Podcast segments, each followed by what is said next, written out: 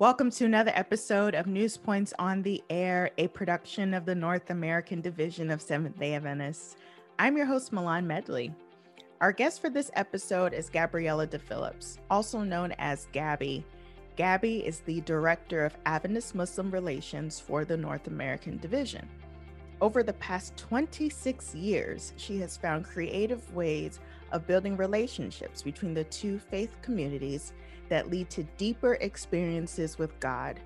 She's here to give us practical advice on how to reach our Muslim brothers and sisters in our communities. She says we can seek common ground in order to reach higher ground together. Now, one note if you've been following this podcast, you'll know we've been recording our interviews via Zoom. And if you're familiar with Zoom, you'll know the quality of your Zoom calls are dependent on your internet connection. Well, that dependency was a little noticeable with this episode. So at times you may hear a delay or the audio may drop a bit. But we put this episode together so you can have the full experience of this important conversation. All right, that's out the way. Now let's get to Gabby. Hello, Gabby. Thank you so much for joining us today. Thank you so much for inviting me. It's a pleasure. Can you first tell me what sparked your interest into getting to know um, Islam and become more familiar and to gain a, a deeper understanding of Islam? Well, there was never a point that I said, okay, let me go and study Islam. It was more like suddenly I found myself immersed in a world I had not anticipated. I was 26 years old. I have just come out of school, um, got married, and we joined ADRA.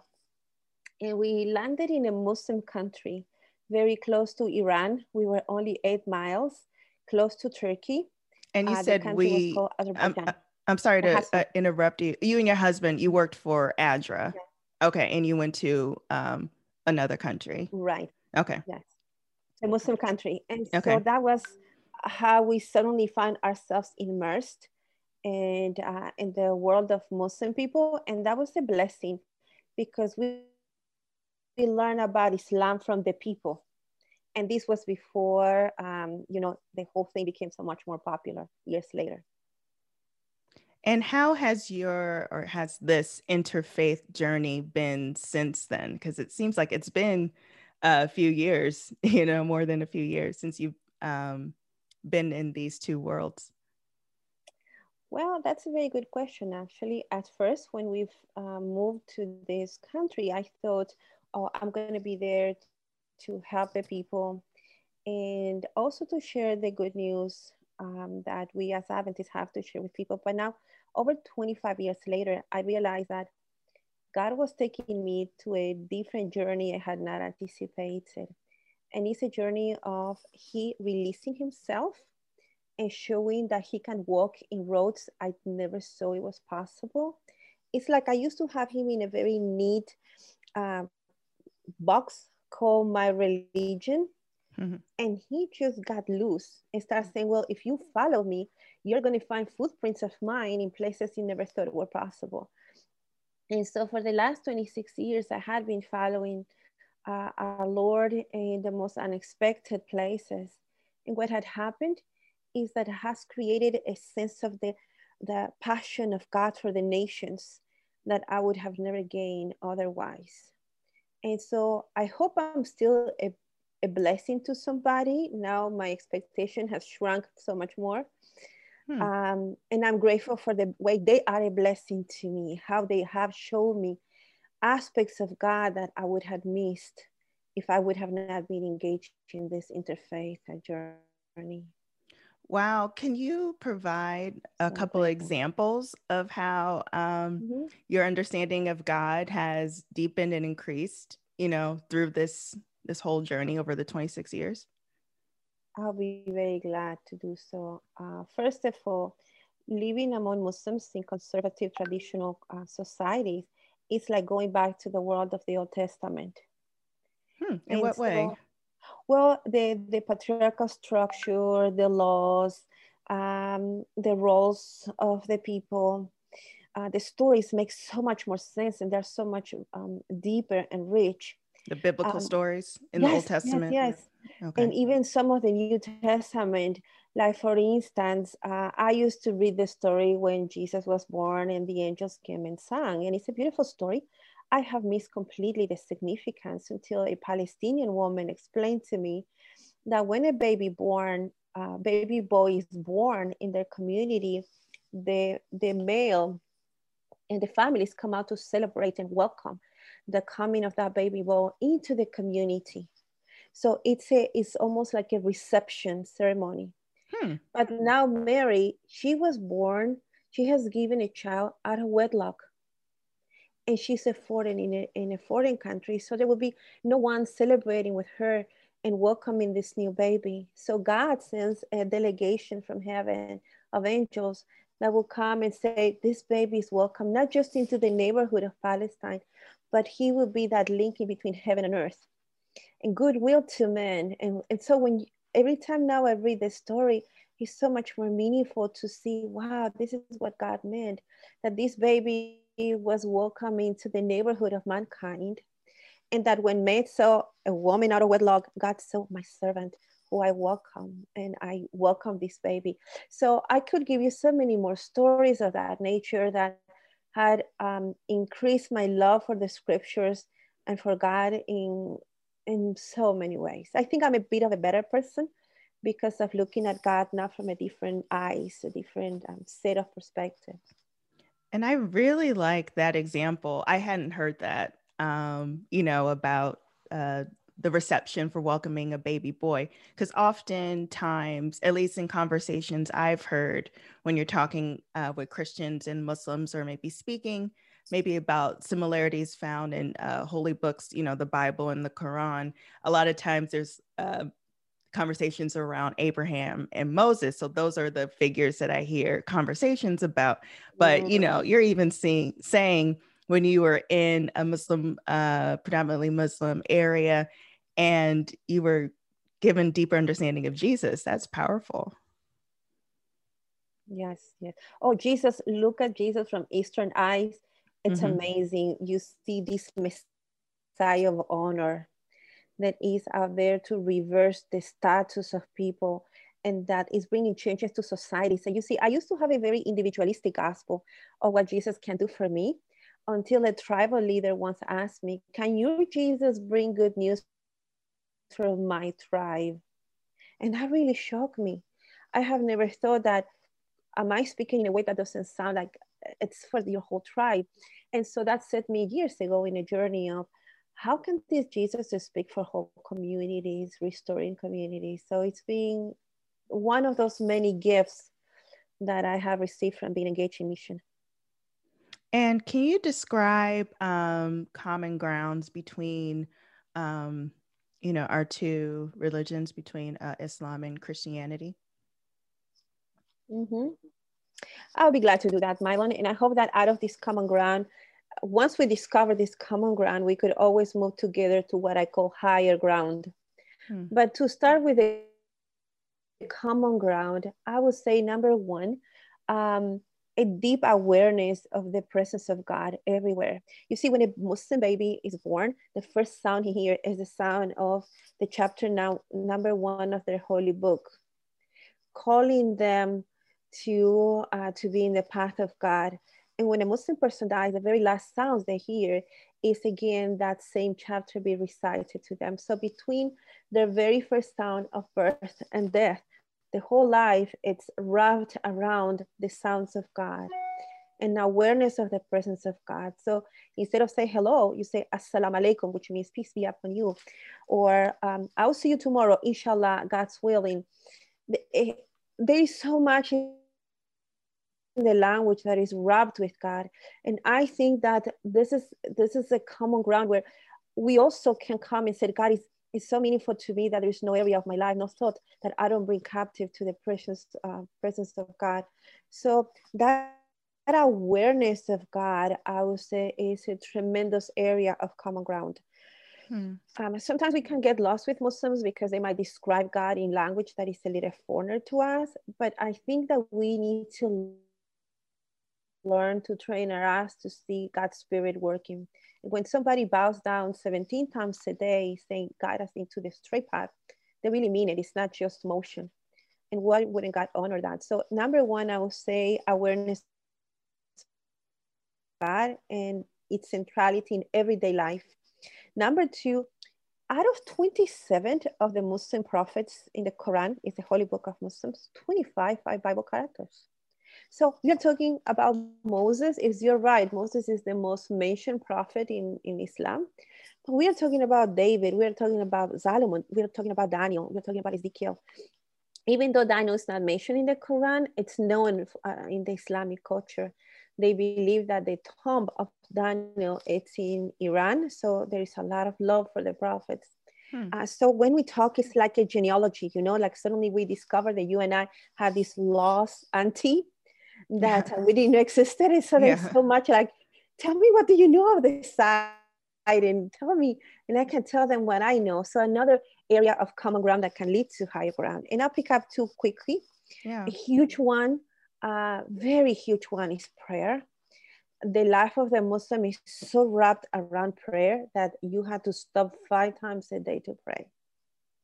And there are 17 uh, prayers that you do, 17 um, so in five times you do 17 prayers and uh, prayer is huge so much that the place of worship which is called the mosque if you were to translate that means the place of prostration and wow. so one of the areas that muslims and i um, love to share is we pray with each other not for each other only uh, so i would say prayer is huge and family and family life will be the last one that i'll pick up uh, the importance of family. The Bible says that in Malachi that God will be sending Elijah to turn hearts of parents towards kids and kids towards parents.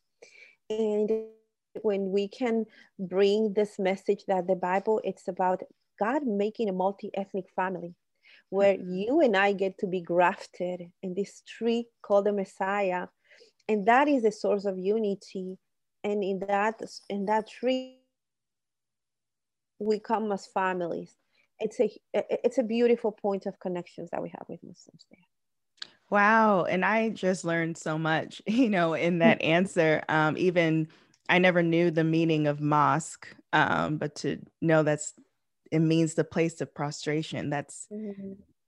that's yeah, that's amazing. Um, so with those, and I love how you said um, we find areas of common ground so we can reach higher ground But what happens when we encounter um, uh, disagreements in mm. our theological perspectives?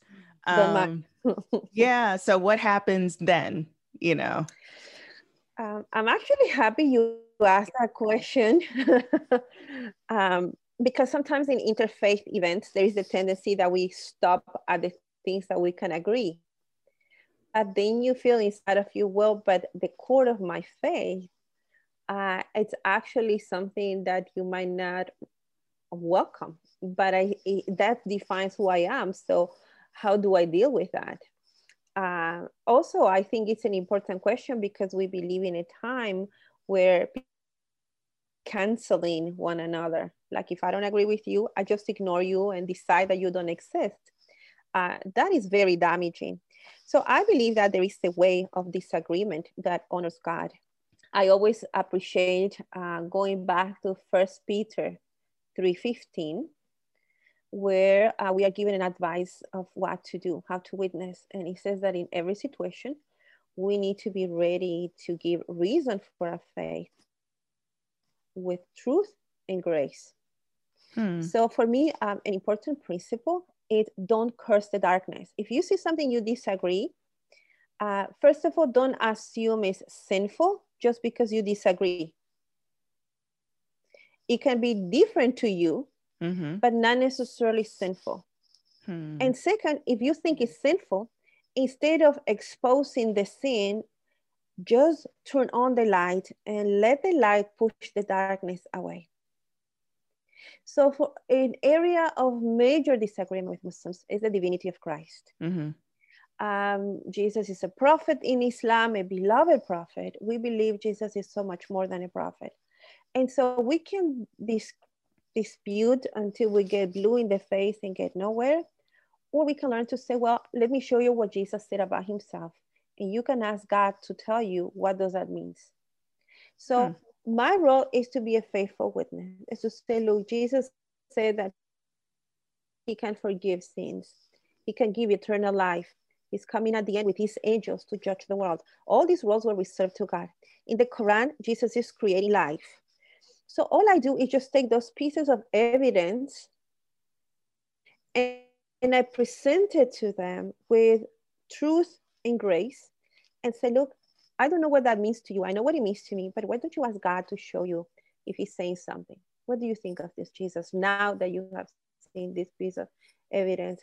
And so if we become so much more biblical when we um, reach those areas of difference, and just allow the Muslim to have access to the biblical data and let them wrestle, I think so much more will be gained that when we just butt heads and and becomes a, a, a, match of power. Who has a better argument and he who is more charismatic? Well maybe i win i hope maybe not. But at the end we both lose and mm-hmm. and and i agree at a certain point debate becomes unproductive you know if because it's if it's just for the sake of debate but i really like your approach as to it's basically empowerment like here's the evidence in you know and this is what it means to me and if you're interested check it out for yourself and then you know let me know what you think right. um and that seems like a, a more even compassionate method instead of just, you know, like uh, bombarding somebody, you know, with a bunch of like uh, uh, arguments. Yeah, yeah, yeah, yeah. That's not mm-hmm. really productive at the end of the day. But I do, um, Gabby, if you don't mind, because we haven't talked about your specific role. Um, I was wondering if you can kind of give us a glimpse into your current work um, and um, some of the projects you may be really passionate right now, what you're working on right now. Mm-hmm. Uh, I would say that I see myself as a bridge person um, with two arms. With one arm, I'm reaching out and embracing my own faith community. As a Seventh day Adventist, I believe we have a very rich message uh, to share with the world, especially with Muslims are frame of the great controversy and a clarification of the character of God. The role of Jesus asking the very um, pressing question as can I have certainty of being saved on the day of judgment? And Jesus being able to say, yes, I can.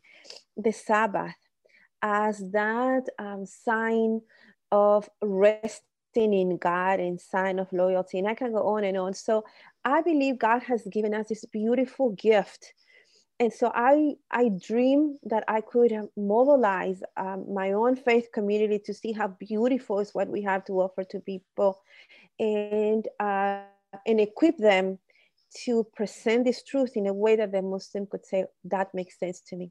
Hmm. Sadly, the way we speak about God, mm-hmm. it means nothing to them. Like Jesus, pay your debt. I had a debt. What kind of debt? When did that occur? Or that i mean the whole language of salvation that we use is very confusing for them. So that's one side of my my first arm reaching back to my own people say let's go together. Yeah. with the other arm i'm reaching and trying to engage in any possible way the muslim community as a peacemaker. And i realize that the peace of jesus is one the world can't give. So it's not about watering down what i believe of god but actually put it out there in the front hmm. in the most beautiful and meaningful way that will draw Muslims to encounter the living God in the presence of Jesus Christ. So I believe that these are my, my two arms. So I engage with equipping, training, uh, I do webinars, uh, develop materials that will help most uh, Adventists to see. But I'm also constantly, daily engaged with Muslims in different uh, from developing local initiatives, projects to support the refugee community, mm. um, interfaith events, uh, events between churches, advising people whose parents, um, kids, relatives have maybe converted to Islam. How do we uh, re-engage them? How do we see that as an opportunity growth instead of running away or being scared. So it, it, my work varies and I love every bit of it.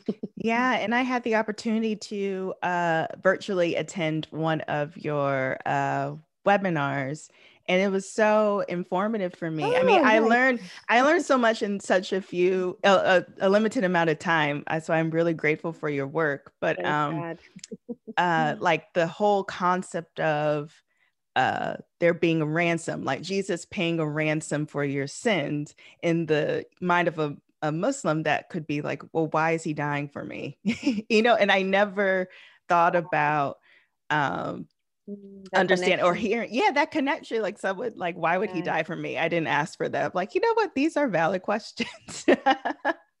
that we, you know, if we are followers of yeah. Jesus, if we say we're followers of Jesus, we should be able to answer that you know, like plainly, but also understanding someone who is of faith, that could be like a radically different concept uh, for them. And so just hearing that was kind of mind blowing for me. Um, and yeah, I, I, I mm, appreciated nice. that new perspective. yeah. Yeah. Um, but I want to transition a little um, because in in equipping and informing um, Adventists or you know uh, people in our faith community um, of how to be that bridge. You said you you build you build bridges mm-hmm. between the two worlds.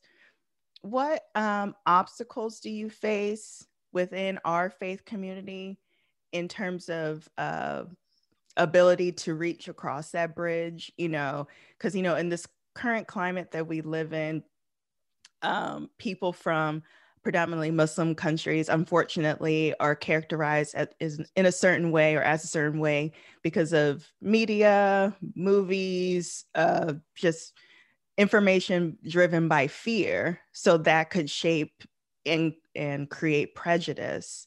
And I just want to know how, if if and when you've encountered that in attempting to build bridges, how were you able to navigate that? Wow, that's a that's a big question, Mylon, and yeah. very real and very intangible, and very much shape our engagement with uh, with Muslims in North America. That's my my focus of work. Um, I will say that it's like entering into a room. Speakers. Um, there is the humanitarian speaker, there is the biblical speaker, there is the ethical speaker, and there is the political speaker and the political speaker is so so loud that that's the only one that is driving the conversation and is drowning the other voices. And i that way. I felt that often i entered into churches or homes and all i can hear is that the political speaker is the one that is defining run right and wrong who's in and who's out who's safe and who's not. Hmm. And even is shaping how we do mission. We do mission towards those who are safe.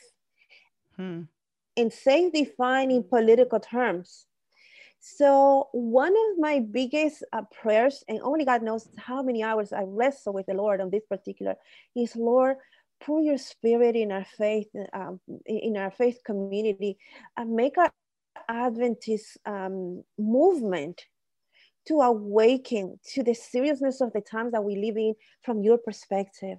Let us see the opportunities that when I walk across the town and I find that in the North American division, we have people from every major and rich people group.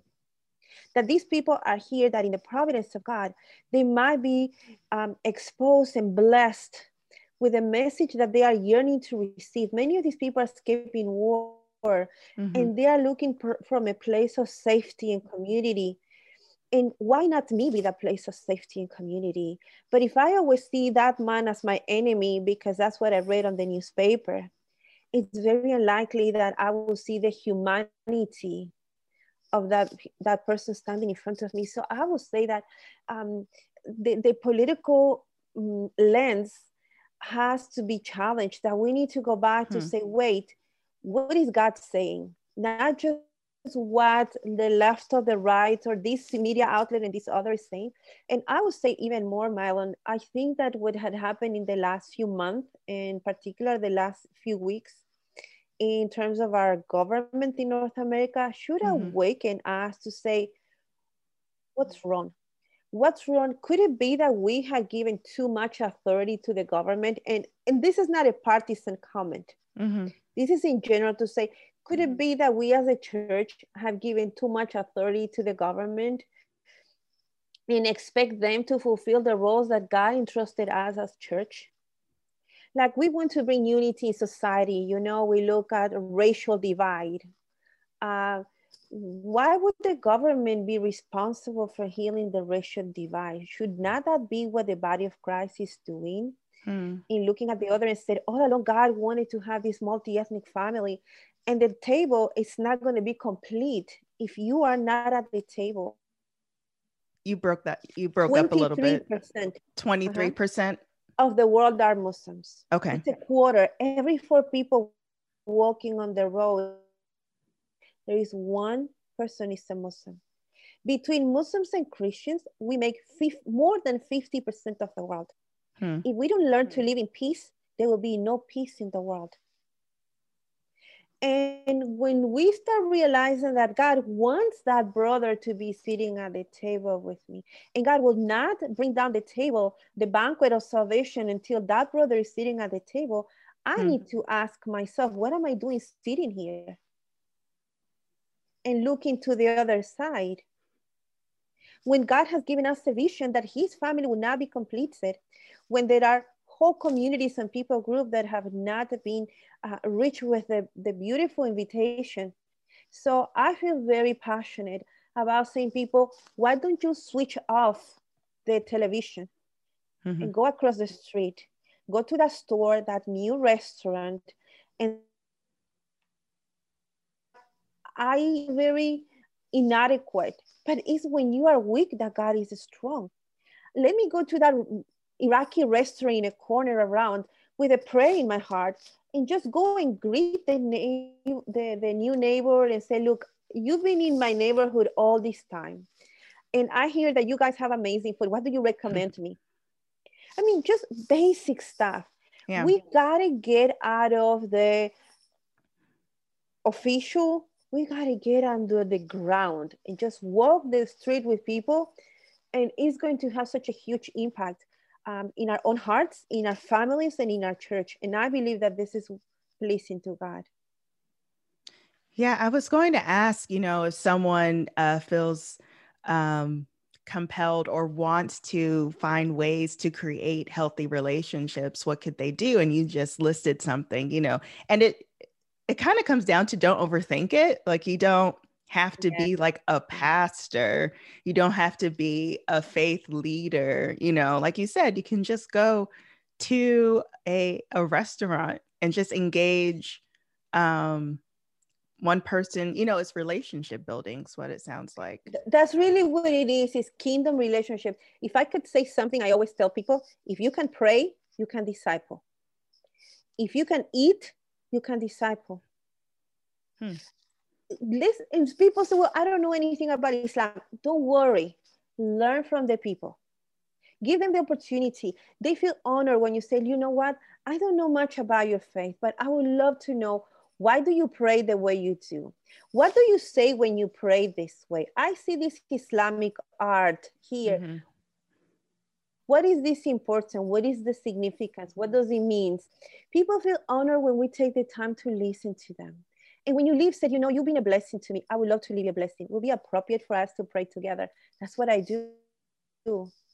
In 26 years, never once anybody has ever said, no, don't pray with me. Never once. I had prayed in the most unusual places.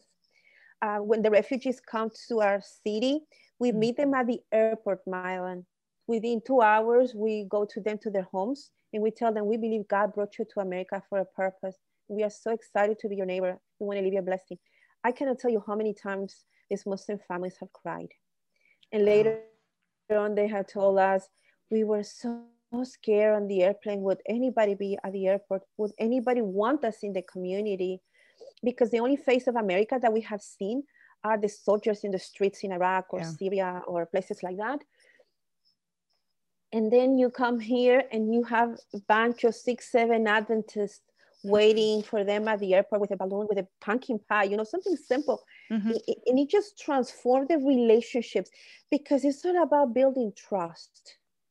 And when a person can trust you, they start wondering if the God that you represent can be trusted too. So I want to say that the most important place for engaging Muslims, and I'm going to surprise you with this, Mylon, is a table. You see, the word hospitality and mm. hospital mm. have the same root because both of them are place of healing. Huh. If you can eat with the people, uh-huh. you will be amazed what God can do with that. So go and engage a person, meet with them, and create an opportunity for eating together and let God take the rest. If you are committed to that far, you I can guarantee that something beautiful will happen. Wow. Hospitality and hospital. Wow.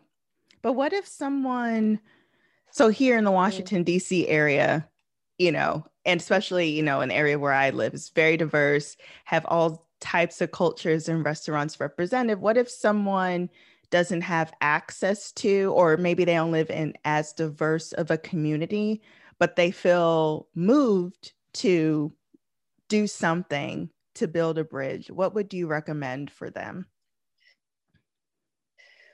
Um, you see, when I look at Muslims, I don't look, I'm not looking for Muslims per se. Yeah. I am looking for who are that person that God is already been working that He wants to bring into my life. Hmm like when I go to the mosque, I, I see, okay, there is a lot of people here, but who is here truly worshiping God? And I can't see that with physical eyes. People don't have a sign saying, come and get me. Um, so I need to depend on prayer. And so even if there is, I have had um, old grandmas who say, look, we can't even walk anymore. I particularly remember one that passed away uh, last year. She was a prayer warrior I would not dare to go anywhere without asking this grandma, I'm going to do this. Could you please pray for me? So even those people say, well, I don't really have access to Muslims, pray for us. Pray for mm. those divine encounters. Pray for the project. Pray for, pray. And you don't know when God might bring something. in today, Mylon, I will be um, amazed. Uh, I was surprised that if you really are looking for Muslims that you don't find them because the internet has shrunk the spaces.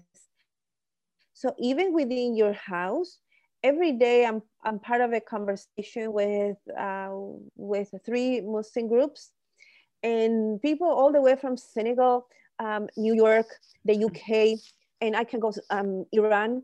We are on a daily conversation over WhatsApp, um, so in your social media, if you are looking for someone, just pray and let God to guide you. You will be um, you'll be honored to see how He will do it for you.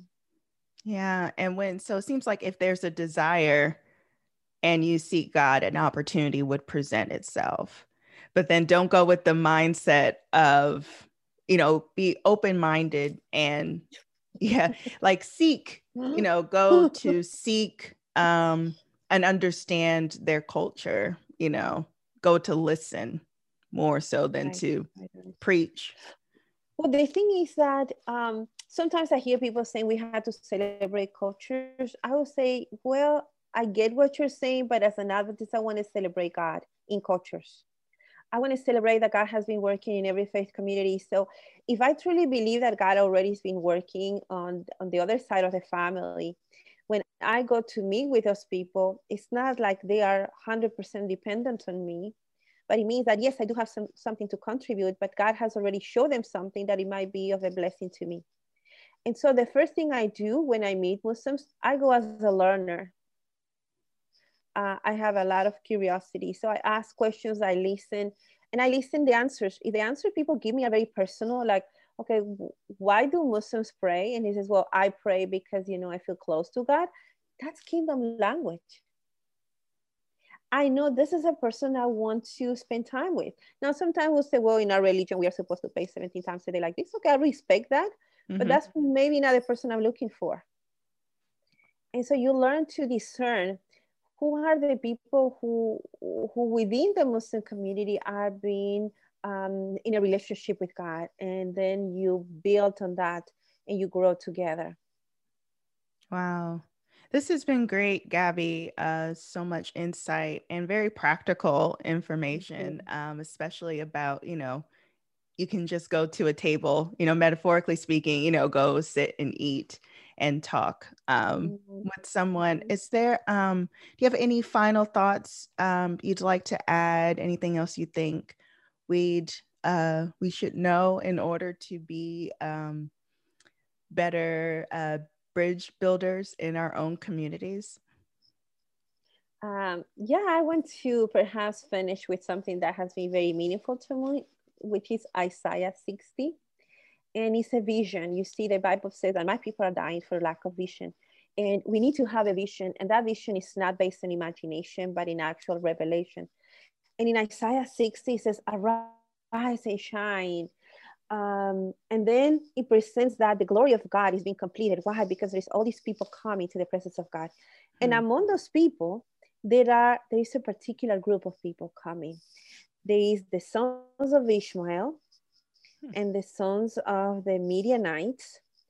These are the ancestors, the spiritual ancestors of today's Muslims. They call them their fathers.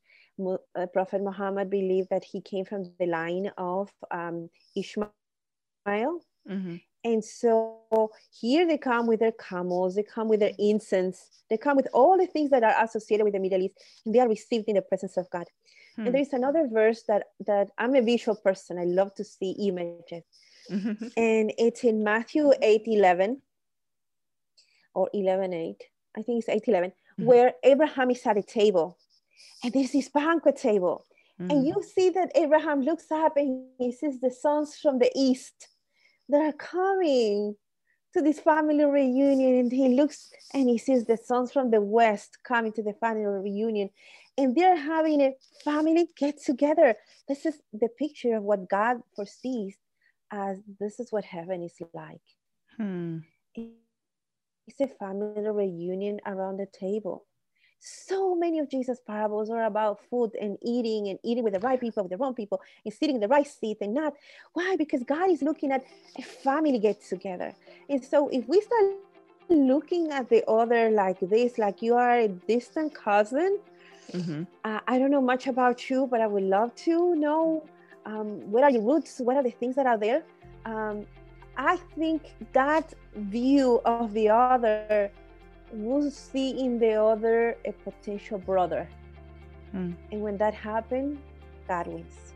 So I, I want to leave that as a challenge.